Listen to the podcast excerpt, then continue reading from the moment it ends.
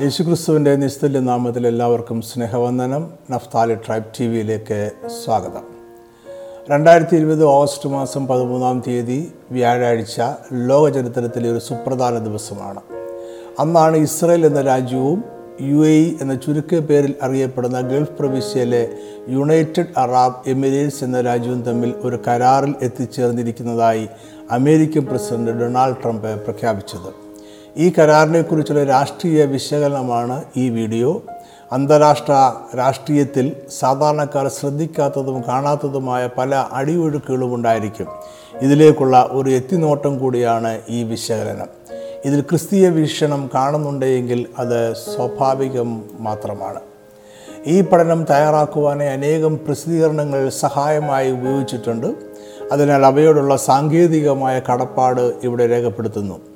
ഞാൻ ഉപയോഗിച്ച പ്രസിദ്ധീകരണങ്ങളിൽ മുഖ്യമായവ the New York Times the Daily the Washington Post Jewish Telegraphic Agency Christianity Today Los Angeles Times Israel Hayom Jewish Virtual Library the Jerusalem Post എന്നിവയാണ്. ഈ കരാർ എന്താണ് എന്ന് പരിചയപ്പെട്ടുകൊണ്ട് നമുക്ക് വിശകലനം ആരംഭിക്കാം. ഇസ്രായേലുമായി ഒരു സമാധാന കരാറിൽ ഉൾപ്പെടുന്ന ആദ്യത്തെ അറാബ് രാജ്യം ഈജിപ്റ്റാണ്. അത് ആയിരത്തി തൊള്ളായിരത്തി എഴുപത്തി ഒമ്പതിലായിരുന്നു രണ്ടാമത്തെ രാജ്യമായ ജോർദാൻ ആയിരത്തി തൊള്ളായിരത്തി തൊണ്ണൂറ്റി നാലിൽ ഒരു കരാർ ഒപ്പുവെച്ചു. യു എ ഇ മൂന്നാമത്തെ അറബ് രാജ്യമാണ്. മാത്രമല്ല ഇസ്രയേലുമായി ഒരു കരാർ ഉണ്ടാക്കുന്ന ആദ്യത്തെ ഗൾഫ് രാജ്യം യു എ ഇ ആണ്. യോർദാനും ഇസ്രയേലും തമ്മിലുള്ള കരാറിന് ശേഷം ഇരുപത്തിയഞ്ച് വർഷങ്ങളുടെ സമാധാന ശ്രമങ്ങളുടെ ഫലമാണ് ഈ കരാർ. ഇസ്രയേലിന്റെ പ്രധാനമന്ത്രിയായ ബെന്നിമിൻ നെതന്യാഹുവും യു എയുടെ നിയുക്ത ഭരണാധികാരിയായ മുഹമ്മദ് ബിൻ സായിദും തമ്മിൽ എത്തിച്ചേർന്ന സമാധാന ഉടമ്പടി പ്രകാരം ഇരു രാജ്യങ്ങളും തമ്മിലുള്ള നയതന്ത്ര ബന്ധം ഇനി മുതൽ ക്രമാനുസരണമാകും അഥവാ സാധാരണ നിലയിലാകും. മറ്റു രീതിയിൽ പറഞ്ഞാൽ ഇരു രാജ്യങ്ങളും തമ്മിൽ തുറന്ന സൗഹൃദവും ഇടപാടുകളും നിലവിൽ വരും. ഈ കരാർ ഏബ്രഹാം അക്കോഡ് അല്ലെങ്കിൽ അബ്രഹാം ഒത്തുതീർപ്പ് എന്ന് വിളിക്കപ്പെടും.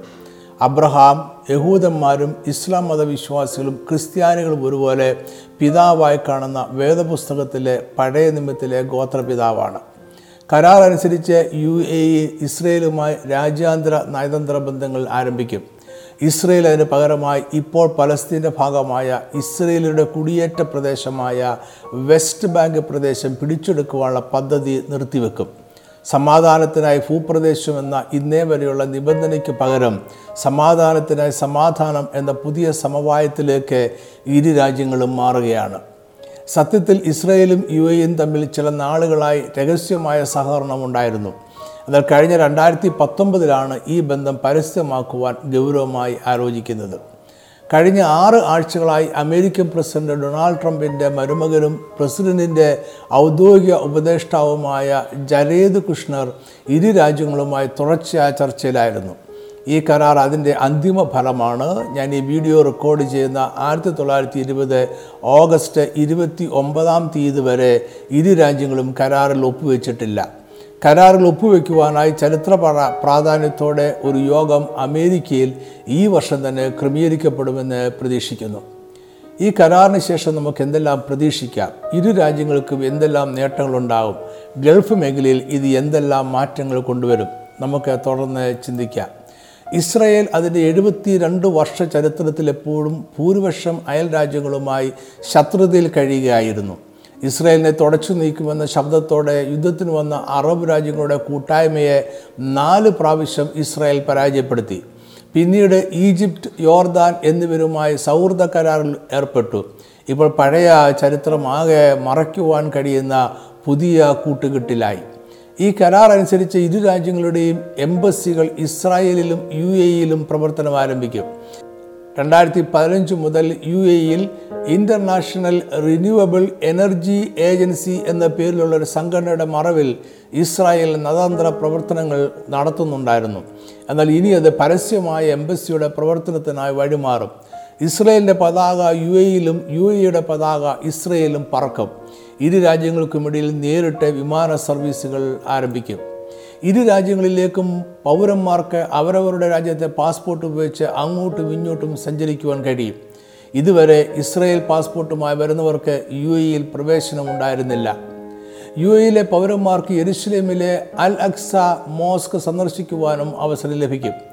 പ്രതിരോധ സംരക്ഷണ പ്രവർത്തനങ്ങൾ വ്യാപാര വ്യവസായങ്ങൾ എന്നിവ കൂടുതൽ ആഴത്തിലും പരപ്പിലുമാകും. ഇസ്രയേൽ കമ്പനികൾക്ക് ഇനി സ്വതന്ത്രമായി യു എയിൽ പ്രവർത്തിക്കുവാൻ കഴിയും. ഇതിലെല്ലാം ഉപരി രാഷ്ട്രീയമായി ഇരു രാജ്യങ്ങളും ഇറാൻ എന്ന പൊതുശത്രുവിനെതിരെ ഒന്നിക്കുകയാണ്. ഗൾഫ് മേഖലയിലെ കൂടുതൽ രാജ്യങ്ങൾ ഇസ്രയേലുമായി സന്ധിയിൽ ഏർപ്പെടുവാനുള്ള സാധ്യതയും ഈ കരാർ മൂലം ഉണ്ടാകുന്നു. കരാർ ആഗസ്റ്റ് മാസം പതിമൂന്നാം തീയതിയാണ് പ്രഖ്യാപിച്ചത് എന്ന് ഞാൻ പറഞ്ഞു കഴിഞ്ഞല്ലോ. പതിനാറാം തീയതി തന്നെ ഇസ്രയേലും യു എയും തമ്മിലുള്ള ടെലിഫോൺ ബന്ധം സ്ഥാപിക്കപ്പെട്ടു. അപ്പെക്സ് നാഷണൽ ഇൻവെസ്റ്റ്മെന്റ് എന്ന യു എ ഇ കമ്പനിയും ഇസ്രയേലെ ടെറാ ഗ്രൂപ്പ് എന്ന കമ്പനിയും തമ്മിൽ കോവിഡ് നയന്റീൻ പ്രതിരോധ പ്രവർത്തനങ്ങളിൽ സഹകരിക്കുവാനുള്ള കരാറിൽ എത്തിച്ചേർന്നിരിക്കുന്നു. ഇതാണ് ഇരു രാജ്യങ്ങളും തമ്മിലുള്ള ബന്ധങ്ങൾ സാധാരണമായതിനു ശേഷം ഉണ്ടാകുന്ന ആദ്യത്തെ വ്യാപാര കരാർ ഇസ്രായേലിന്റെ രഹസ്യാന്വേഷണ വിഭാഗമായ മൊസാദിന്റെ ഡയറക്ടറായ യോസി കൊഹൻ ഓഗസ്റ്റ് പതിനെട്ടാം തീയതി യു എയിൽ എത്തുകയും പ്രതിരോധ രംഗത്തും പ്രാദേശിക രംഗത്തുമുള്ള സഹകരണത്തെക്കുറിച്ചും മേഖലയിൽ ഇരു രാജ്യങ്ങൾക്കുമുള്ള ഉത്കണ്ഠയും യു എയുടെ നാഷണൽ സെക്യൂരിറ്റി അഡ്വൈസറായ ടഹ്നോൻ ബിൻ സെയ്ദ് അൽ നഹിയാനുമായി ചർച്ച ചെയ്യുക ഉണ്ടായി. ഇത് കരാറിന് ശേഷമുള്ള ഒരു ഇസ്രയേൽ നയതന്ത്രജ്ഞന്റെ പ്രഥമ ഔദ്യോഗിക സന്ദർശനമാണ്. സുന്നി ഇസ്ലാം വിശ്വാസത്തിന്റെ ഈറ്റില്ലമാണ് ഗൾഫ് രാജ്യങ്ങൾ. അതിനാൽ അവർക്ക് മറ്റ് അറബ് രാജ്യങ്ങളിൽ നിന്നും വിഭിന്നമായ രാഷ്ട്രീയ താല്പര്യങ്ങളുണ്ടാകും ഈ മേഖലയുടെ രാഷ്ട്രീയ ആധിപത്യം അവർ ആഗ്രഹിക്കുന്നുണ്ട്. ഇസ്രയേലുമായ ബന്ധം സാധാരണമാകുന്നതോടെ അമേരിക്കയിൽ നിന്നും കൂടുതൽ യുദ്ധ ആയുധങ്ങളും അത്യാധുനിക ഡ്രോണുകളും അവർക്ക് ലഭിക്കുമെന്ന് കരുതുന്നു. അമേരിക്കയുടെ രഹസ്യാന്വേഷണ വിഭാഗത്തിൽ നിന്നും വിവരങ്ങൾ വേഗത്തിൽ ലഭിക്കുവാനും കഴിയും. ഇസ്രയേൽ എന്ന രാജ്യത്തെ ഔദ്യോഗികമായി അംഗീകരിക്കുന്ന അയൽ രാജ്യങ്ങളുടെ പട്ടിക വർദ്ധിക്കുകയാണ്. യു എക്ക് സൗദി അറേബ്യയിൽ നല്ല സ്വാധീനമാണ് ഉള്ളത്. അറബ് രാജ്യങ്ങളിൽ നിർണായക സ്ഥാനമുള്ള രാജ്യമാണ് സൗദി. അതിനാൽ തന്നെ സൗദി അറേബ്യയുമായുള്ള സൗഹൃദം ഇസ്രയേലിന്റെ സ്വപ്നമാണ്. സൗദിയുടെ നിയുക്ത ഭരണാധികാരിയായ മുഹമ്മദ് ബിൻ സൽമാന് ഈ പട്ടികയിൽ ചേരണമെന്ന് ആഗ്രഹമുണ്ട്. എന്നാൽ അദ്ദേഹത്തിന്റെ പിതാവ് ഇസ്രയേലുമായുള്ള സൗഹൃദത്തിന് ഇതുവരെ അനുകൂലമായിട്ടില്ല. രാജ്യത്തെ മതമൗലികവാദികൾ ഇത്തരമൊരു കരാറിനെ എതിർക്കുന്നു എന്നതും അദ്ദേഹത്തെ പിന്നോട്ട് വലിക്കുന്നു. ഒമാൻ ബഹ്റിൻ എന്നീ രാജ്യങ്ങൾ അധികം താമസിയാതെ തന്നെ ഇസ്രയേലുമായി കരാറിൽ ഏർപ്പെടും എന്ന് കരുതുന്നു. മൊറോക്കോ സുഡാൻ എന്നീ രാജ്യങ്ങളും ഇസ്രയേലുമായുള്ള നയതന്ത്ര ബന്ധം ആരംഭിച്ചേക്കാം.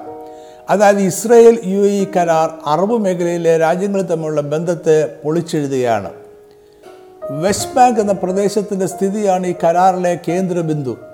ആയിരത്തി തൊള്ളായിരത്തി ഇരുപത് മുതൽ ആയിരത്തി തൊള്ളായിരത്തി നാൽപ്പത്തി ഏഴ് വരെ ബ്രിട്ടീഷുകാരുടെ നിയന്ത്രണത്തിലിരുന്ന യോർദാൻ നദിയുടെ പടിഞ്ഞാറ് ഭാഗത്തുള്ള പലസ്തീൻ പ്രദേശമാണ് വെസ്റ്റ് ബാങ്ക് അതിന്റെ കിഴക്ക് വശം യോർദാനും തെക്ക് പടിഞ്ഞാറ് വടക്ക് എന്നീ വശങ്ങളിൽ ഇസ്രയേലുമാണ്. കിഴക്ക് ഭാഗത്ത് കുറേ ദൂരം ചാവുകടലും അതിർത്തിയായിട്ട് ഉണ്ട്. ഈ പ്രദേശത്തിന്മേൽ യോർദാൻ അവകാശവാദം ഉന്നയിച്ച നാളുകളുണ്ടായിരുന്നു ആയിരത്തി തൊള്ളായിരത്തി നാൽപ്പത്തി എട്ടിലെ അറാബ് ഇസ്രായേൽ യുദ്ധത്തിൽ യോർദാൻ ഈ പ്രദേശം പിടിച്ചെടുത്തു. ആയിരത്തി തൊള്ളായിരത്തി അമ്പതിൽ അത് യോർദാന്റെ ഭാഗമായി പ്രഖ്യാപിച്ചു. എന്നാൽ ആയിരത്തി തൊള്ളായിരത്തി അറുപത്തി ഏഴിലെ പ്രശസ്തമായ ആറ് ദിവസത്തെ അറാബ് ഇസ്രായേൽ യുദ്ധത്തിൽ ഇസ്രയേൽ ആ പ്രദേശം പിടിച്ചെടുത്തു. വേദപുസ്തകത്തിൽ ഈ പ്രദേശത്തെ യഹൂദിയ ഷമരിയ എന്നീ പട്ടണങ്ങളായി പരാമർശിക്കുന്നുണ്ട്. അതിനാൽ ഈ പ്രദേശം ഇസ്രയേലിന്റെ ഭാഗമാണ് എന്നവർ വിശ്വസിക്കുന്നു. ഇത് ഒരു യഹൂദ കുടിയേറ്റ പ്രദേശം കൂടിയാണ് ഇവിടെ നാല് ലക്ഷത്തിലധികം യഹൂദന്മാർ താമസിക്കുന്നു. ഈ പ്രദേശത്തെ ഔദ്യോഗികമായി ഇസ്രയേലിന്റെ ഭാഗമാക്കി കൂട്ടിച്ചേർക്കുമെന്നായിരുന്നു പ്രധാനമന്ത്രി നെതന്യാഹുവിന്റെ പ്രഖ്യാപനം. എന്നാൽ ഇപ്പോൾ പ്രഖ്യാപിച്ചിരിക്കുന്ന പുതിയ കരാർ അനുസരിച്ച് വെസ്റ്റ് ബാങ്കിനെ കൂട്ടിച്ചേർക്കുവാനുള്ള ഇസ്രയേലിന്റെ നടപടികൾ നിർത്തിവെക്കും. ഞാൻ മുമ്പ് പറഞ്ഞതുപോലെ യു എക്ക് കുറേ നാളുകളായി ഇസ്രയേലുമായി രഹസ്യമായ ബന്ധങ്ങളുണ്ടായിരുന്നു. എന്നാൽ നയതന്ത്ര ബന്ധങ്ങൾ പരസ്യമാക്കുവാൻ പലസ്തീൻ പ്രശ്നം ഒരു തടസ്സമായി നിന്നു. ഇസ്രായേൽ പലസ്തീൻ ജനതയെ പീഡിപ്പിക്കുന്നുവെന്നും അവർ പലസ്തീന്റെ പ്രദേശങ്ങളെ അന്യായമായി കൈവശമാക്കുന്നുവെന്നുമാണ് അറബ് രാജ്യങ്ങളുടെ പൊതുവായ ചിന്ത. അമേരിക്കയിലെ ട്രംപ് ഭരണകൂടം അധികാരത്തിന്റെ ആദ്യ നാൾ മുതൽ പല പരിഹാര മാർഗങ്ങളും നിർദ്ദേശിച്ചിരുന്നു. അതെല്ലാം ഇസ്രയേലിനെ അനുകൂലമായിരുന്നു. പലസ്തീനെ ഒരു പ്രത്യേക രാജ്യമായി പരിമിതമായ അധികാരത്തോടെ അംഗീകരിക്കുക എന്നതായിരുന്നു ഒരു നിർദ്ദേശം. എന്നാൽ ഇസ്രയേലിന്റെ യാതൊരു നിയന്ത്രണവും പലസ്തീൻകാർ ഇഷ്ടപ്പെട്ടില്ല. അങ്ങനെയാണ് ഇസ്രയേലി കുടിയേറ്റ പ്രദേശമായ വെസ്റ്റ് ബാങ്കിനെ ഇസ്രയേലിനോട് കൂട്ടിച്ചേർക്കുമെന്ന് നെതന്യാഹു പ്രഖ്യാപിച്ചത്. എന്നാൽ അമേരിക്കൻ പ്രസിഡന്റും യൂറോപ്യൻ രാജ്യങ്ങളും ഇതിനോട് യോജിച്ചില്ല. അറബ് രാജ്യങ്ങളെ ശക്തമായി എതിർക്കുകയും ചെയ്തു. നെതന്യാഹുവിന്റെ നടപടികൾ അറബ് രാജ്യങ്ങളുമായുള്ള സഖ്യതയ്ക്കുള്ള എല്ലാ സാധ്യതകളും ഇല്ലാതാക്കുമെന്ന് അവർ ഭയപ്പെട്ടു. ഇവിടെയാണ് ജരേദ് കുഷ്ണർ എന്ന വ്യക്തിയുടെ ഇടപെടൽ ഉണ്ടാകുന്നത് ആരാണ് ജരീദ് കുഷ്ണർ? അദ്ദേഹം മുപ്പത്തി ഒമ്പത് വയസ്സുള്ള ഒരു അമേരിക്കൻ റിയൽ എസ്റ്റേറ്റ് വ്യവസായിയും ന്യൂയോർക്ക് ഒബ്സർവർ എന്ന ദിനപത്രത്തിന്റെ ഉടമസ്ഥനുമാണ്. അദ്ദേഹം അമേരിക്കൻ പ്രസിഡന്റ് ആയിരിക്കുന്ന ഡൊണാൾഡ് ട്രംപിന്റെ മകൾ ഇവാങ്ക ട്രംപിന്റെ ഭർത്താവാണ്. ഹിറ്റ്ലറുടെ യഹൂദ പീഡനത്തിൽ നിന്നും രക്ഷപ്പെട്ട് ആദ്യം ഇറ്റലിയിലും പിന്നീട് ആയിരത്തി തൊള്ളായിരത്തി നാൽപ്പത്തി ഒമ്പതിൽ അമേരിക്കയിലും എത്തിയവരാണ് അദ്ദേഹത്തിന്റെ മുത്തച്ഛനും മുത്തച്ഛിയും ഒരു യഹൂദൻ ആയതിനാൽ സ്വാഭാവികമായും ഇസ്രയേലിനോട് ഒരു മൃദു സമീപനം അദ്ദേഹത്തിന് ഉണ്ട്. രണ്ടായിരത്തി പതിനേഴിൽ അദ്ദേഹം പ്രസിഡന്റ് ട്രംപിന്റെ സീനിയർ വൈറ്റ് ഹൗസ് അഡ്വൈസറായി നിയമിതനായി. അദ്ദേഹം ട്രംപിന്റെ ഏറ്റവും വിശ്വസ്തനായ ഉപദേശകനായി ഇപ്പോൾ പ്രവർത്തിക്കുന്നു. ഇസ്രയേൽ പ്രധാനമന്ത്രി നെതന്യാഹു വെസ്റ്റ് ബാങ്ക് കൂട്ടിച്ചേർക്കുമെന്ന് പ്രഖ്യാപിച്ചപ്പോൾ ജരേദ് കൃഷ്ണർ ഇടപെട്ട് കൂട്ടിച്ചേർക്കലെന്ന ആശയം താൽക്കാലികമായി ഏറ്റവും കുറഞ്ഞ പക്ഷം നവംബറിൽ നടക്കുവാനിരിക്കുന്ന അമേരിക്കൻ തെരഞ്ഞെടുപ്പ് കഴിയുന്നത് വരെയെങ്കിലും നിർത്തിവെച്ചു. അതിനാൽ തന്നെ വെസ്റ്റ് ബാങ്ക് കൂട്ടി ചേർക്കില്ല എന്ന ഇസ്രയേൽ യു എ കരാറിലെ വ്യവസ്ഥയ്ക്ക് പുതുമയൊന്നും ഇല്ലാതെയായി. എങ്കിലും ഇത് ഇസ്രയേലുമായി ഒരു വിലപേശലിന് യു എ സഹായിച്ചിട്ടുണ്ട്.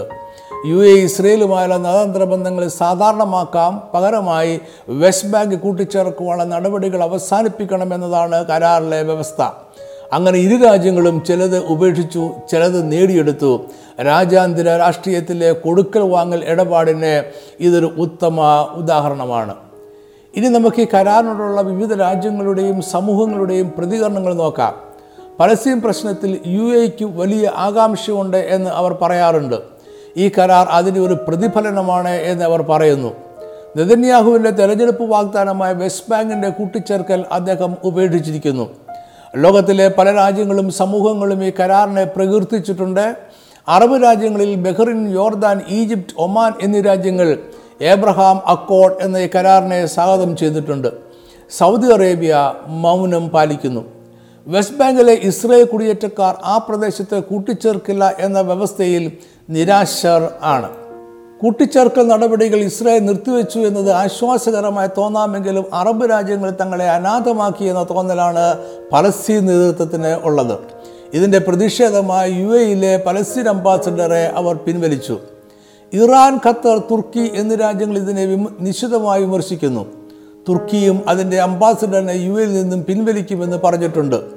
മധ്യപൂർവ ദേശത്തിലെ ചില പൗര സംഘടനകളും കരാറിനെ എതിർക്കുന്നുണ്ട്.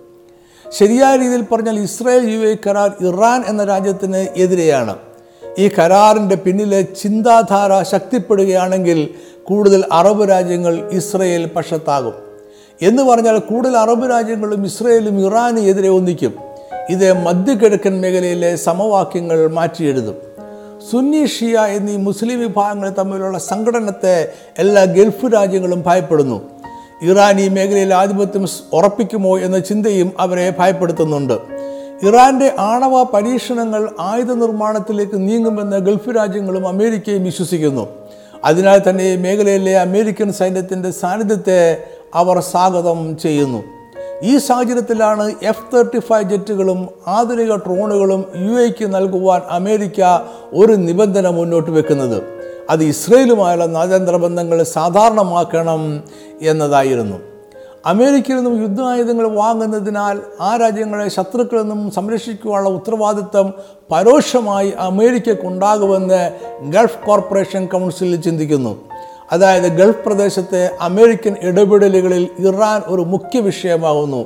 ഈ ഭയത്തെ ഇല്ലാതാക്കുവാൻ തക്ക കാര്യമായി യാതൊന്നും ഇറാൻ ചെയ്യുന്നതും ഇല്ല. ഇറാന്റെ അല്ലെങ്കിൽ പഴയ പേർഷ്യൻ സാമ്രാജ്യത്തിന്റെ കീഴിലേക്ക് ഗൾഫ് രാജ്യങ്ങൾ വീണുപോകരുത് എന്ന് അമേരിക്ക ആഗ്രഹിക്കുന്നു. നേരിട്ടോ അല്ലാതെയുള്ള ഒരു ഇറാനിയൻ പിടിച്ചെടുക്കൽ ഗൾഫ് രാജ്യങ്ങളും ഭയക്കുന്നു. ഒപ്പം ഖത്തർ തുർക്കി എന്നീ രാജ്യങ്ങളുമായി യു എക്ക് നല്ല ബന്ധമില്ല. ഈ രാജ്യങ്ങളെ ഇറാൻ പിന്താങ്ങുന്നുമുണ്ട്. ഈ കാര്യങ്ങളാലാണ് വെസ്റ്റ് ബാങ്കിന്റെ കാര്യം ഗൾഫ് രാജ്യങ്ങൾ രണ്ടാമതായി മാറ്റിയത്. തുടർന്ന് നമുക്ക് ഇസ്രായേൽ യു എ കരാറിന്റെ നാൾ വഴികളിലൂടെ അല്പം സഞ്ചരിക്കാം. വളരെ വർഷങ്ങളുടെ പഴക്കമുള്ള ഒരു തർക്ക വിഷയത്തിന്റെ ഭാഗമാണ് ഈ കരാറെങ്കിലും വളരെ പുറകോട്ട് പോകുവാൻ ഇവിടെ നമ്മൾ ശ്രമിക്കുന്നില്ല. നമുക്ക് രണ്ടായിരത്തി രണ്ട് മുതൽ മുന്നോട്ട് നടക്കുവാൻ ആരംഭിക്കാം. രണ്ടായിരത്തി രണ്ടിൽ സൗദി മുൻകൈയെടുത്ത സമാധാന ശ്രമങ്ങൾ ഇസ്രയേലുമായുള്ള ഗൾഫ് രാജ്യങ്ങളുടെ ബന്ധം സാധാരണമാക്കുവാൻ മൂന്ന് നിബന്ധനകൾ മുന്നോട്ട് വെച്ചു. അവ വെസ്റ്റ് ബാങ്ക് പ്രദേശത്ത് നിന്നും ഇസ്രയേൽ പൂർണമായും പിന്മാറണം. ഒരു സ്വതന്ത്ര പരമാധികാര പലസ്തീൻ രാജ്യം ഉണ്ടാകണം. കിഴക്കൻ എരിശിലെയും പലസ്തീന്റെ തലസ്ഥാനമായിരിക്കണം എന്നിവയായിരുന്നു. ഈ നിർദ്ദേശങ്ങൾ പലസ്തീൻ അംഗീകരിച്ചുവെങ്കിലും ഇസ്രായേലിന് സമ്മതമായില്ല. എന്നാൽ കാലത്തിന്റെ പ്രയാണത്തിൽ അറബ് ലോകം പിന്നീട് രാഷ്ട്രീയമായി വളരെ മാറി. യു എ പോലെയുള്ള ചില ഗൾഫ് രാജ്യങ്ങൾ രഹസ്യമായി ഇസ്രയേലുമായി നയതന്ത്ര ബന്ധങ്ങൾ ആരംഭിച്ചു. കാരണം പലസ്തീനിലെ ജനങ്ങളോട് സഹതാപമുണ്ടെങ്കിലും ഇറാൻ എന്ന പൊതുവായ ശത്രുവിൽ നിന്നുള്ള ഭീഷണി വർദ്ധിച്ചുകൊണ്ടേയിരുന്നു. ഇപ്പോൾ യു എ ഇ പരസ്യമായി വ്യത്യസ്തമായ ഒരു നിലപാട് എടുത്തിരിക്കുന്നു. രണ്ടായിരത്തി പത്തൊമ്പത് ഫെബ്രുവരിയിൽ പതിമൂന്ന് പതിനാല് തീയതികളിൽ പോളണ്ടിന്റെ തലസ്ഥാനമായ വാർസോയിൽ വെച്ച് അമേരിക്കയുടെ നേതൃത്വത്തിൽ ലോക രാജ്യങ്ങളുടെ ഒരു നയതന്ത്ര യോഗം ചേരുകയുണ്ടായി. കാര്യമായ മുന്നൊരുക്കം കൂടാതെ ക്രമീകരിച്ച ഒരു യോഗമായിരുന്നു ഇത്. പല യൂറോപ്യൻ രാജ്യങ്ങളും ഇതിനെ ഗൗരവമായി കണ്ടില്ല. അവർ ഉദ്യോഗ തലത്തിലുള്ള പ്രതിനിധികളെ മാത്രമേ യോഗത്തിലേക്ക് അയച്ചുള്ളൂ. ഇറാൻ ഉയർത്തുന്ന ആണവ ഭീഷണി ഒരു പ്രധാന ചർച്ചാ വിഷയം ആയിരുന്നു. ഈ യോഗം ഒരു പരാജയമായിരുന്നു എന്ന് മാധ്യമങ്ങൾ റിപ്പോർട്ട് ചെയ്തിരുന്നു എങ്കിലും ഇവിടെയാണ് ഇസ്രയേൽ യു എ കരാറിന്റെ ആദ്യ പടി തുടങ്ങിയത്. ഇപ്പോൾ പുറകോട്ട് ചിന്തിക്കുമ്പോൾ ഈ യോഗം ഒരു വിജയമായിരുന്നു എന്ന് കരുതാം. ചില വർഷങ്ങളായി ഇസ്രയേലിന്റെ രഹസ്യ അന്വേഷണ വിഭാഗമായ മൊസാദ് ഗൾഫ് രാജ്യങ്ങളുമായി പൊതുവെയും യു എയുമായി പ്രത്യേകിച്ചുമുള്ള ബന്ധം സുഗമമാക്കുവാൻ ശ്രമിച്ചുകൊണ്ടിരിക്കുകയായിരുന്നു. മൊസാദിന്റെ തലവൻ Yossi Cohen U A E Saudi Jordan Egypt എന്നീ രാജ്യങ്ങൾ നിരന്തരം സന്ദർശിച്ചുകൊണ്ടിരുന്നു. അദ്ദേഹത്തിന്റെ ശ്രമഫലമായി ഒമാനിലെ സുൽത്താൻ കബൂസ് ബിൻ സയ്യിദിന്റെ അതിഥിയായി രണ്ടായിരത്തി പതിനെട്ടിൽ നെതന്യാഹു ഒമാൻ സന്ദർശിച്ചു. രണ്ടായിരത്തി പത്തൊമ്പതിൽ ബഹ്റിൻ ട്രംപിന്റെ സമാധാന പദ്ധതികൾ ചർച്ച ചെയ്യുവാനായി ഒരു യോഗം വിളിച്ചു ചേർക്കുകയുണ്ടായി. കൊറോണ വൈറസിന്റെ പകർച്ച യോസി കൊഹനെ ഒരു പുതിയ വഴി തുറന്നു കൊടുത്തു. ഇസ്രയേലിന് കൂടുതൽ വൈദ്യുപകരണങ്ങൾ ആവശ്യമായിരുന്നു. അത് യു എ വഴി എത്തിക്കുവാനുള്ള ഉത്തരവാദിത്തം യോസി കൊഹൻ ഏറ്റെടുത്തു.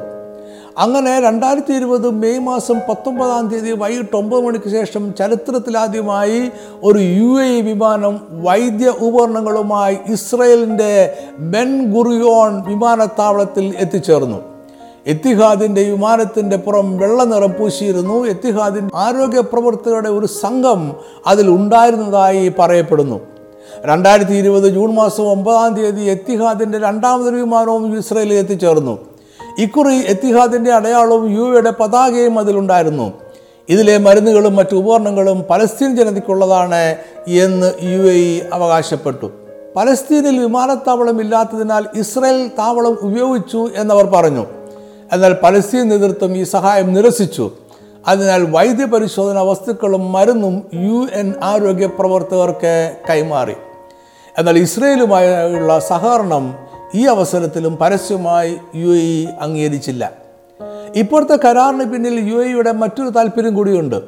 അതിന്റെ വേരുകൾ നമുക്ക് രണ്ടായിരത്തി ഒന്ന് സെപ്റ്റംബർ മാസം ഒമ്പതാം തീയതി അമേരിക്കയിൽ നടന്ന ഭീകര ആക്രമണത്തിൽ കാണാവുന്നതാണ്. ഈ ആക്രമണത്തിൽ പങ്കെടുത്ത ഭീകരർ സാമ്പത്തിക ഇടപാടുകൾ കൈമാറ്റം നടത്തുവാൻ യു എയിലെ സംവിധാനങ്ങളെയാണ് ഉപയോഗിച്ചത് എന്ന് തെളിഞ്ഞിരുന്നു. ഇത് ഒരു സുരക്ഷിത സാമ്പത്തിക ഇടം എന്ന യു എയുടെ പേരിന് കളങ്കമായി. അതിനാൽ ഉടൻ തന്നെ അവർ സൈബർ സുരക്ഷ ശക്തിപ്പെടുത്തുവാൻ ഇസ്രായേലിന്റെ സഹായം തേടി. ഇവിടെ നിന്നും ഈ സഹകരണം വളർന്നു എന്ന് വേണം കരുതുവാൻ. അത് സാമ്പത്തികം കമ്പ്യൂട്ടർ സുരക്ഷ വിമാനത്താവളങ്ങളുടെ സുരക്ഷ കടൽവെള്ളത്തിന്റെ ശുദ്ധീകരണം കൃഷി റിയൽ എസ്റ്റേറ്റ് വിനോദസഞ്ചാരം എന്നീ മേഖലകളിലേക്ക് വ്യാപിച്ചു. കോവിഡ് നയന്റീന് എതിരായ കുത്തിവയ്പ്പിന്റെ ഗവേഷണത്തിലും ഇരു രാജ്യങ്ങളും സഹകരിക്കുന്നുണ്ട്. ഇത് ആരോഗ്യരംഗത്തെ സഹകരണത്തിനായി വഴി തുറന്നു സാമ്പത്തിക രംഗം രാജ്യത്തിലെ പൗരന്മാരുടെ സുരക്ഷിതത്വം എന്നിവയിലും യു എക്ക് പലതും ഇസ്രയേലിൽ നിന്നും നേടുവാൻ ഉണ്ട്. നമ്മൾ മുമ്പ് പറഞ്ഞ ഇറാൻ എന്ന പൊതുശത്രു ഇവിടെ എല്ലാം അവരെ ഒന്നിപ്പിക്കുന്നുണ്ട്. ഗൾഫ് മേഖലയിലെ പ്രധാന ശക്തിയായി വളരുവാൻ യു എക്ക് ആഗ്രഹമുണ്ട്. പലസ്തീൻ പ്രശ്നങ്ങളും അമേരിക്കയിൽ നിന്നുള്ള സമ്മർദ്ദവും അവരെ ഇങ്ങനെ ഒരു കരാറിലേക്ക് നയിച്ചു എന്ന് കരുതാം. കരാറിലേക്ക് പെട്ടെന്നൊരു വഴിത്തിരിവുണ്ടായത് രണ്ടായിരത്തി ഇരുപത് ജൂൺ മാസത്തിലാണ്. ജൂൺ മാസം പന്ത്രണ്ടാം തീയതി അമേരിക്കയിലെ യു ഇ അംബാസിഡർ ആയ യൂസഫ് അൽ ഒത്തൈബ ഇസ്രായേലിന്റെ വളരെ പ്രചാരമുള്ള യദി ഓത് അഹ്റോനോത്ത് എന്ന പത്രത്തിൽ എബ്രായ ഭാഷയിൽ ഒരു ലേഖനം എഴുതിയുണ്ടായി. ഈ ലേഖനത്തിൽ വെസ്റ്റ് ബാങ്കിനെ കൂട്ടിച്ചേർക്കുവാനുള്ള ശ്രമത്തിനെതിരെയുള്ള മുന്നറിയിപ്പും ഈ ശ്രമം ഉപേക്ഷിച്ചാൽ ഇരു രാജ്യങ്ങളും തമ്മിലുള്ള ബന്ധം സാധാരണമാക്കുവാൻ കഴിയും എന്ന നിർദ്ദേശവും ഉണ്ടായിരുന്നു. ഇത് അമേരിക്കൻ ഭരണകൂടത്തിന് ഒരു വഴിത്തിരിവായി തോന്നി. അവർ ഒരു സമാധാന കരാർ മുന്നോട്ട് വെച്ചു. യു എ ഇസ്രയേലുമായുള്ള നയതന്ത്ര ബന്ധം സാധാരണമാക്കുക ഇസ്രയേൽ വെസ്റ്റ് ബാങ്കിനെ കൂട്ടിച്ചേർക്കുവാനുള്ള പദ്ധതി ഉപേക്ഷിക്കുക. ഈ നിർദ്ദേശം യു എക്കും ഇസ്രയേലും സ്വീകാര്യമായി. പിന്നീട് ജരേദ് കുഷ്ണർ ഈ ചർച്ച മുന്നോട്ട് നയിച്ചു. ചർച്ചകൾ അതീവ രഹസ്യമായി മുന്നോട്ട് പോയി. കരാറിന്റെ കരട് രൂപം ബുധനാഴ്ചയായപ്പോഴേക്കും ശരിയായി. വ്യാഴാഴ്ച ഇരു രാജ്യങ്ങളുമായുള്ള ടെലിഫോൺ സംഭാഷണത്തിന് ശേഷം അമേരിക്കൻ പ്രസിഡന്റ് അത് പ്രഖ്യാപിക്കുകയും ഏബ്രഹാം അക്കോൺ എന്ന് നാമകരണം ചെയ്യുകയും ചെയ്തു. ആരെല്ലാമാണ് ഇതിലെ വിജയികൾ? ആരെല്ലാമാണ് പരാജിതർ? ഈ കരാർ അമേരിക്കൻ പ്രസിഡന്റ് ഡൊണാൾഡ് ട്രംപിനും ഇസ്രയേൽ പ്രധാനമന്ത്രി നെതന്യാഹുവിനും യു എക്കും വലിയ നേട്ടങ്ങൾ നൽകുന്നു. ഈ കരാറിന്റെ വിശാല ചിത്രത്തിൽ അറബ് രാജ്യങ്ങൾ ഇസ്രയേലിനോട് കൂടുതൽ അടുക്കുന്നത് നമ്മൾ കാണുന്നു. അമേരിക്കൻ പ്രസിഡന്റ് ഡൊണാൾഡ് ട്രംപാണ് ഈ കരാറിൽ ഉജ്ജ്വലമായ നേട്ടമുണ്ടാക്കിയത്. അദ്ദേഹത്തിന് സമാധാനത്തിലുള്ള നോബൽ സമ്മാനം നൽകണം എന്ന് പോലും വൈറ്റ് ഹൗസിലെ ദേശീയ സുരക്ഷാ ഉപദേശകനായ റോബർട്ട് ശ്രീ ഒബ്രിയൻ അഭിപ്രായപ്പെട്ട് കഴിഞ്ഞു. ട്രംപ് ഈ വർഷം നവംബറിൽ പ്രസിഡന്റ് തെരഞ്ഞെടുപ്പ് നേരിടുവാൻ പോകുകയാണ്. അദ്ദേഹത്തിന്റെ നില അത്ര സുരക്ഷിതമല്ലായിരുന്നു. എന്നാൽ യു എ ഇസ്രായേൽ കരാർ അദ്ദേഹത്തിന് വളരെ നേട്ടമുണ്ടാക്കി കഴിഞ്ഞു. അമേരിക്കയിലെ പ്രസിഡന്റ് തിരഞ്ഞെടുപ്പുകളിൽ എപ്പോഴും ഇസ്രയേൽ ഒരു വിഷയമായി ഉയരാറുണ്ട് എന്ന് നമ്മൾ മനസ്സിലാക്കണം. ട്രംപ് നെതന്യാഹു സർക്കാരിനെ പിന്താങ്ങുന്നു എന്നത് പരസ്യവുമാണ്. ഇപ്പോൾ ട്രംപ് മധ്യകിഴക്കൻ മേഖലയുടെ സമാധാന സന്ദർശകനായി മാറി. ഉപരിയായി അമേരിക്കയിലെ ഇവാഞ്ചലിക്കൽ ക്രിസ്ത്യാനികളുടെ പിന്തുണയും അദ്ദേഹം പ്രതീക്ഷിക്കുന്നു. ഇസ്രായേലിലെ കഴിഞ്ഞ തെരഞ്ഞെടുപ്പിന് ശേഷം നെതന്യാഹു ദുർബലമായ ഒരു കൂട്ടുകക്ഷി ഭരണത്തിലൂടെയാണ് അധികാരത്തിലെത്തിയത്. അഴിമതിയും അധികാര ദുർവിനിയോഗങ്ങളും ആരോപിക്കപ്പെടുകയും അദ്ദേഹം നിയമപരമായ വിചാരണ നേരിടുകയും ചെയ്യുന്നുണ്ട്. അദ്ദേഹത്തിനെതിരെ വലിയ പ്രക്ഷോഭങ്ങളും ഇസ്രയേലിൽ നടക്കുന്നുണ്ട്. വെസ്റ്റ് ബാങ്കിനെ കൂട്ടിച്ചേർക്കുമെന്നത് അദ്ദേഹം കഴിഞ്ഞ മൂന്ന് തെരഞ്ഞെടുപ്പുകളിൽ തുടർച്ചയായി നൽകിയ വാഗ്ദാനമാണ്. അതിനാൽ അതിനിപ്പോൾ വലിയ ആകർഷണമില്ല. മാത്രമല്ല കൂട്ടിച്ചേർക്കൽ പദ്ധതി തൽക്കാലത്തേക്കെങ്കിലും ഉപേക്ഷിക്കുവാൻ അമേരിക്കൻ ഭരണകൂടം ആവശ്യപ്പെട്ടിരുന്നു. കോവിഡ് നയന്റീൻ പകർച്ചവ്യാധി ചെറുക്കുവാനുള്ള പ്രവർത്തനത്തിലും ജനങ്ങൾ അസംതൃപ്തരാണ്. ഈ അവസരത്തിൽ മറ്റൊരു തെരഞ്ഞെടുപ്പുണ്ടാൽ വിജയിക്കുക എളുപ്പമല്ല. ഈ സാഹചര്യത്തിലാണ് യു എ കരാർ ഉണ്ടാകുന്നത്. അദ്ദേഹത്തിന്റെ എതിരാളികൾ പോലും അഭിനന്ദിക്കാതിരിക്കുവാൻ കഴിഞ്ഞില്ല. അദ്ദേഹം ഇസ്രായേലിന്റെ താല്പര്യങ്ങളുടെ സംരക്ഷകനാണ് എന്നൊരു ചിത്രം രൂപപ്പെടുത്തുവാൻ നെതന്യാഹു പരിശ്രമിക്കുന്നുണ്ടായിരുന്നു. ഇസ്രായേലിന് അനുകൂലമായ രാജ്യാന്തര സമൂഹത്തെ ചലിപ്പിക്കുവാൻ തനിക്ക് കഴിയുമെന്ന് അദ്ദേഹം അവകാശപ്പെട്ടു. പലസ്തീനുമായി വിട്ടുവീഴ്ച ചെയ്യാതെ മധ്യപൂർവ രാജ്യങ്ങളുമായി സഖ്യം കൂടുവാൻ കഴിയും എന്നും അദ്ദേഹം അവകാശപ്പെട്ടു. ഈ കരാർ നെതന്യാഹു ശരിയായിരുന്നു എന്ന് തെളിയിക്കുന്നു. അറബ് രാജ്യങ്ങളുമായി സൗഹൃദത്തിലായ ഇസ്രായേലിലെ ഭരണാധികാരികളെ ചെറിയ പട്ടികയിൽ അദ്ദേഹം സ്ഥാനം നേടുകയാണ്. ഈ പട്ടികയിലെ മറ്റു രണ്ടുപേർ മെനാച്ചം ബിഗിൻ ഇർസ്ഹാഖ് റബിൻ എന്നിവർ ആണ്. വെസ്റ്റ് ബാങ്ക് കൂട്ടിച്ചേർക്കുവാനുള്ള പദ്ധതി താൽക്കാലികമായെങ്കിലും ഉപേക്ഷിച്ചതോടെ അന്താരാഷ്ട്ര സമൂഹത്തിൽ ഇസ്രയേൽ കൂടുതൽ സ്വീകാര്യരായി.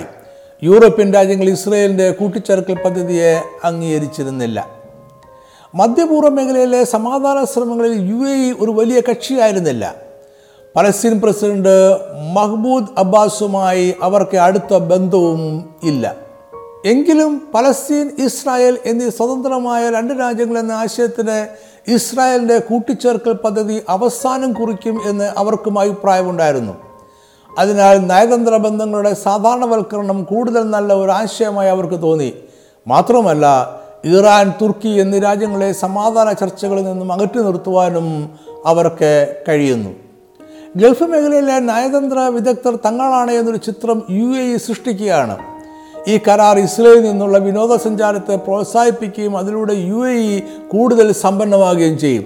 വൈദ്യശാസ്ത്രത്തിലും വ്യാപാര വാണിജ്യ തലത്തിലും സാമ്പത്തിക രംഗങ്ങളിലും പുതിയ ഉണർവുണ്ടാകും. ഇനി അമേരിക്കയിൽ നിന്നും യുദ്ധ ആയുധങ്ങളോ ആധുനിക ഡ്രോണുകളോ ലഭിക്കുവാൻ തടസ്സമില്ല. ഇത് ഗൾഫ് മേഖലയിലെ ശക്തി കേന്ദ്രമായി യു എ എ മാറ്റും. ഏബ്രഹാം അക്കോഡ് പലസ്തീന് ഒരേ സമയം നന്മയും തിന്മയുമാണ്.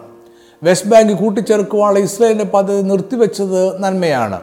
അത് സംഭവിച്ചിരുന്നുവെങ്കിൽ പലസ്തീന്റെ മുപ്പത് ശതമാനം ഭൂപ്രദേശം ഇസ്രായേലിന്റേത് ആകുമായിരുന്നു. അത് പലസ്തീൻ രാജ്യത്തെ വലുപ്പത്തിൽ ചെറുതാക്കുക മാത്രമല്ല ബലഹീനവുമാക്കും. അതേസമയം ഈ കരാറിൽ നിന്നും പലസ്തീൻ ഒരു പുതിയ നേട്ടവും ഉണ്ടാകുന്നില്ല താനും വെസ്റ്റ് ബാങ്ക് ഇപ്പോൾ അവരുടെ കൈവശമാണ്. അത് കൂട്ടിച്ചേർക്കുമെന്നുള്ള ഇസ്രായേലിന്റെ ഭീഷണിയും താൽക്കാലികമായി ഒഴിഞ്ഞുപോയി എന്ന് മാത്രം. പുതിയ കരാർ ഇസ്രായേലിന്റെ നിലപാടുകളെ ശക്തിപ്പെടുത്തുമെന്നാണ് പലസ്തീൻ നേതാക്കൾ വിശ്വസിക്കുന്നത്.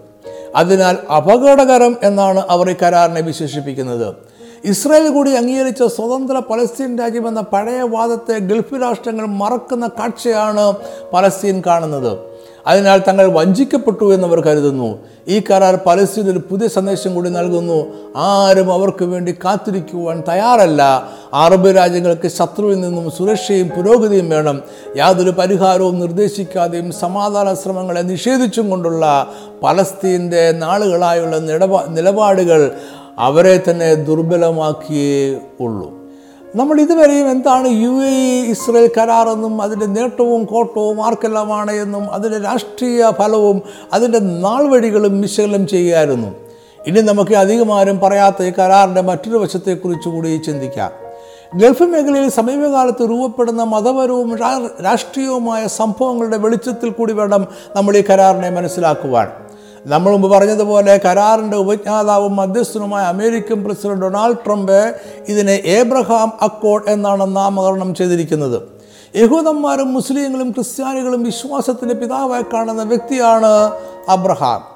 യഹൂദന്മാർ അദ്ദേഹത്തെ അബ്രഹാം എന്നും മുസ്ലിങ്ങൾ ഇബ്രാഹിം എന്നും ക്രിസ്ത്യാനികൾ അബ്രഹാം എന്നും വിളിക്കുന്നു.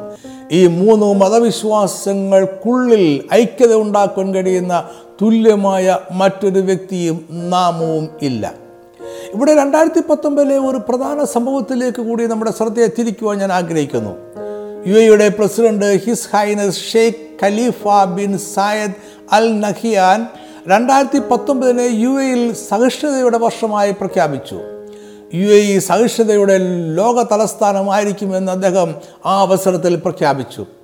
യു എ ഇ സഹിഷ്ണുതയുടെ മൂല്യങ്ങൾ സ്വതന്ത്രമായ തുറന്ന ചർച്ചകൾ സഹവർത്തിത്വം വിവിധ സംസ്കാരങ്ങളോടുള്ള തുറന്ന സമീപനം എന്നിവയ്ക്ക് മൂല്യം കൽപ്പിക്കുന്നുവെന്നും ഭീകരവാദത്തെ തള്ളിക്കളയുന്നുവെന്നും അദ്ദേഹം പറഞ്ഞു. രണ്ടായിരത്തി പത്തൊമ്പത് ഫെബ്രുവരി മൂന്ന് മുതൽ അഞ്ച് വരെയുള്ള തീയതികളിൽ കത്തോലിക്ക സഭയുടെ പരമാധ്യക്ഷനായ Pope Francis U A E സന്ദർശിച്ചു. ഇത് ഗൾഫ് രാജ്യങ്ങളിലെ ആദ്യത്തെ സംഭവമായിരുന്നു. മതസ്വാതന്ത്ര്യമായിരുന്നു പോപ്പിന്റെ മുഖ്യ അജണ്ട. ഈ അവസരത്തിൽ മാർപ്പാപ്പായും യു എയിലെ ഗ്രാൻഡ് ഇമാം അഹ്മദ് എൽ ടയേബും ഒരു സുപ്രധാന രേഖയിൽ ഒപ്പുവെക്കുകയുണ്ടായി. Document on human fraternity for world peace and living together എന്നാണ് ഈ രേഖയുടെ പേര്.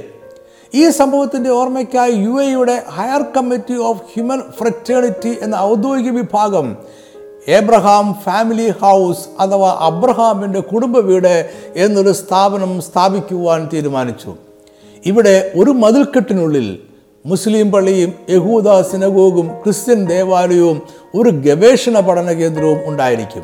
ഈ സ്ഥാപനം വിവിധ മതങ്ങൾ തമ്മിലുള്ള ആശയവിനിമയത്തിന്റെയും സാഹോദര്യത്തിന്റെയും കേന്ദ്രമായിരിക്കും. രണ്ടായിരത്തി പത്തൊമ്പതിൽ തന്നെ ഈ സ്ഥാപനത്തിന്റെ രൂപരേഖ ന്യൂയോർക്കിൽ പുറത്തിറക്കി.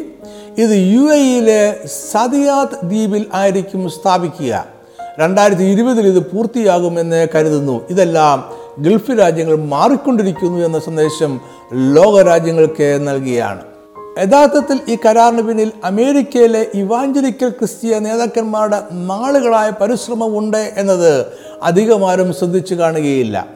നോവലിസ്റ്റും ഇവാഞ്ചലിക്കൽ ക്രിസ്ത്യ വിഭാഗങ്ങളുടെ മുൻനിര പ്രവർത്തകനുമായ ജോയൽ റോസൻബർഗ് ജോണി മൂർ എന്നിവർ രണ്ടായിരത്തി പതിനെട്ട് മുതൽ യു എയുമായി ചർച്ചകൾ നടത്തുന്നുണ്ട്. ജോണി മൂർ വ്യക്തിപരമായി മൂന്ന് തവണ യു എ സന്ദർശിച്ചിട്ടുണ്ട്. അവർ രണ്ട് തവണ സൗദി അറേബ്യയിലേക്ക് പ്രതിനിധി സംഘത്തെ നയിച്ചിട്ടുണ്ട്. മുൻഗാമികളെക്കാൾ അധികമായി ഇവാഞ്ചലിക്കൽ ക്രിസ്ത്യ വിഭാഗത്തിന്റെ നേതൃത്വത്തിന്റെ ഉപദേശങ്ങൾക്ക് ട്രംപ് ചെവി കൊടുത്തിട്ടുണ്ട്. യു എ ഇസ്രായേൽ പ്രഖ്യാപിച്ച ശേഷം ട്രംപ് ഇത് തുറന്നു പറയുകയും ചെയ്തു. ഇവാഞ്ചലിക്കൽ ക്രിസ്ത്യ വിഭാഗത്തിന്റെ അഭിപ്രായത്തിൽ വെസ്റ്റ് ബാങ്ക് എന്നത് വേദപുസ്തകത്തിൽ പറഞ്ഞിരിക്കുന്ന ഇസ്രായേലിന്റെ ഭാഗമായ യഹൂദിയ ശമരിയ എന്നീ പ്രദേശങ്ങളാണ്. അതിനാൽ ഇസ്രായേലിന് ആ പ്രദേശത്തിന് മേൽ ചരിത്രപരമായ അവകാശമുണ്ട്. അതുകൊണ്ട് അധിനിവേശം കുടിയേറ്റം കൂട്ടിച്ചേർക്കൽ എന്നീ പദങ്ങളെ അവർ എതിർക്കുന്നു. ക്രിസ്ത്യൻസ് യുണൈറ്റഡ് ഫോർ ഇസ്രായേൽ എന്ന സംഘടനയുടെ സ്ഥാപകൻ ആയ ജോൺ ഹാഗി അറബ് രാജ്യങ്ങളുമായുള്ള തുറന്ന സാധാരണമായ നയതന്ത്ര ബന്ധങ്ങളെ പിന്തുണയ്ക്കുന്നു. അവരാണ് ഏബ്രഹാം അക്കോഡിനെ സ്വാഗതം ചെയ്ത ആദ്യത്തെ ക്രിസ്തീയ സംഘടന. ഹിറ്റ്ലറിന്റെ മഹാപീഡന കാലത്ത് ലോകത്തിന്റെ വിവിധ ഭാഗങ്ങളിലേക്ക് ചെതിപ്പോയ ഇസ്രായേൽ പൗരന്മാർ എല്ലാവരും ഇസ്രായേലിലേക്ക് തിരികെ വരണമെന്നും അത് യേശുക്രിസ്തുവിന്റെ പുനരാഗമനം സംബന്ധിച്ച പ്രവചനത്തിന്റെ നിവൃത്തിയാണ് എന്നും ഇവാഞ്ചലിക്കൽ ക്രിസ്തീയ വിഭാഗം വിശ്വസിക്കുന്നു. ജോയൽ റോസൻബർഗിന്റെ അഭിപ്രായത്തിൽ ഇസ്രയേൽ കൂടുതൽ സുരക്ഷിതവും ശക്തവും സമാധാനപരവുമായ രാജ്യമായി മാറണം. അത് കൂടുതൽ വിസ്തൃതമാകണമെന്ന് നിർബന്ധം ഇല്ല. ഇസ്രായേലിന് ദൈവം വാഗ്ദാനം ചെയ്ത എല്ലാ പ്രദേശങ്ങളും തിരികെ ലഭിക്കുമെന്ന വേദപുസ്തക പ്രവചനത്തിൽ ക്രൈസ്തവർ വിശ്വസിക്കുന്നുവെങ്കിലും വെസ്റ്റ് ബാങ്ക് പോലെയുള്ള പ്രദേശത്തിന്റെ കൂട്ടിച്ചേർക്കലിനേക്കാൾ മധ്യപൂർവ ദേശത്തെ സമാധാനത്തെ അവർ കൂടുതൽ പിന്താങ്ങുന്നു. ഈ വിശകലനം ഇവിടെ ചുരുക്കുവാൻ ഞാൻ ആഗ്രഹിക്കുന്നു. യേശുക്രിസ്തുവിന്റെ പുനരാഗമനത്തിന്റെ അടയാളമായ വേദപുസ്തകത്തിൽ തളർക്കുന്ന അത്യവൃക്ഷത്തിന്റെ ഉപമ യേശു തന്നെ പറയുന്നുണ്ട്. അതിൽ ഇവിടെ വളരെ പ്രസക്തി ഉള്ളതിനാൽ അതിനെക്കുറിച്ച് ചുരുക്കമായി പറയുവാൻ ഞാൻ ആഗ്രഹിക്കുന്നു. യേശുക്രിസ്തു പറഞ്ഞതാണ് അത്തി മുതലായ സകല വൃക്ഷങ്ങളെയും നോക്കുവീൻ. അവ തളർക്കുന്നത് നിങ്ങൾ കാണുമ്പോൾ വേനൽ അടുത്തിരിക്കുന്നുവെന്ന് സ്വതവേ അറിയുന്നുവല്ലോ. ഔവണ്ണം തന്നെ ഇത് സംഭവിക്കുന്ന കാണുമ്പോൾ ദൈവരാജ്യം അടുത്തിരിക്കുന്നുവെന്ന് ഗ്രഹിപ്പീൻ. യേശുവിന്റെ ഈ വാക്കുകൾ അന്ത്യകാലത്തിന്റെ മർമ്മപ്രധാനമായ ഒരു അടയാളത്തെക്കുറിച്ചാണ് പറയുന്നത്. ഇന്ന് ലോകത്ത് സംഭവിക്കുന്ന കാര്യങ്ങൾ മനസ്സിലാക്കുവാൻ ഇത് നമ്മളെ ഏറെ സഹായിക്കും. ഇവിടെ അത്തിയെയും മറ്റ് വൃക്ഷങ്ങളെയും അടയാളമായി നോക്കിയവൻ എന്നാണ് യേശു ക്രിസ്തു പറയുന്നത്. ഇവിടെ അത്തി ഇസ്രയേലിന്റെ പ്രതീകവും മറ്റു വൃക്ഷങ്ങൾ മധ്യകിഴക്കൻ രാജ്യങ്ങളുമാണ്. അന്ത്യകാലത്തിന്റെ അടയാളം ഇസ്രയേലിലും അതിന് ചുറ്റുമുള്ള രാജ്യങ്ങളിലും നമുക്ക് കാണാവുന്നതാണ്. അതാണ് ഇതിന്റെ അർത്ഥം. അതായത് ലോക സംഭവങ്ങളുടെ കേന്ദ്രം ഇസ്രയേൽ ആയിരിക്കും. ഇസ്രയേൽ കേന്ദ്രബിന്ദുവായി ലോകരാജ്യങ്ങൾ പുതിയ കൂട്ടുകെട്ട് ഉണ്ടാക്കും. ഈ പ്രവചനത്തിന്റെ നിവൃത്തി ഇപ്പോൾ നമ്മൾ കണ്ടുകൊണ്ടിരിക്കുന്നു. ചിലത് അവർക്ക് അനുകൂലമായും ചിലത് അവർക്ക് എതിരായും സംഭവിച്ചുകൊണ്ടിരിക്കുന്നു. ഇസ്രയേൽ വിരോധം വെച്ചു പുലർത്തുന്ന രാജ്യങ്ങൾക്കിടയിൽ തന്നെ കൂട്ടായ്മയുടെ നേതൃത്വത്തിനായുള്ള മത്സരവും അന്തർലീനമായി നമുക്ക് ദർശിക്കാവുന്നതാണ്. തുർക്കിയും സിറിയയും ഇറാനും റഷ്യയും ഈ കൂട്ടുകെട്ടിന്റെ നേതൃത്വത്തിനായി മത്സരിക്കുന്നു. ഒപ്പം ഇസ്രായേലിനെക്കുറിച്ചുള്ള എല്ലാ ദൈവിക പദ്ധതികളും നിവൃത്തി നിവൃത്തിയാകുവാൻ തക്കവണ്ണം സൗഹൃദ കൂട്ടുകെട്ടുകളും വർദ്ധിച്ചു വരുന്നു. ഇസ്രയേലിന് ചുറ്റുമായി ലോകരാജ്യങ്ങൾ ചേരിതിരിക്കുകയാണ് ഇത് അന്ത്യകാല ലക്ഷണമാണ്. യേശുക്രിസ്തുവിന്റെ പുനരാഗമനം സമീപിച്ചിരിക്കുന്നു എന്നതിന്റെ അടയാളം കൂടി നമുക്ക് ഈ സംഭവങ്ങളിൽ വായിക്കാവുന്നതാണ്. ഈ പഠനം ഇവിടെ അവസാനിപ്പിക്കട്ടെ. വേദപുസ്തക മർമ്മങ്ങൾ വിവരിക്കുന്ന അനേകം വീഡിയോകളും ഓഡിയോകളും നമ്മുടെ ഓൺലൈൻ ചാനലുകളിൽ ലഭ്യമാണ്. വീഡിയോ കാണുവാൻ Naphtali Tribe T V dot com എന്ന ചാനലും ഓഡിയോ കേൾക്കുവാൻ Naphtali Tribe radio dot com എന്ന ചാനലും സന്ദർശിക്കുക.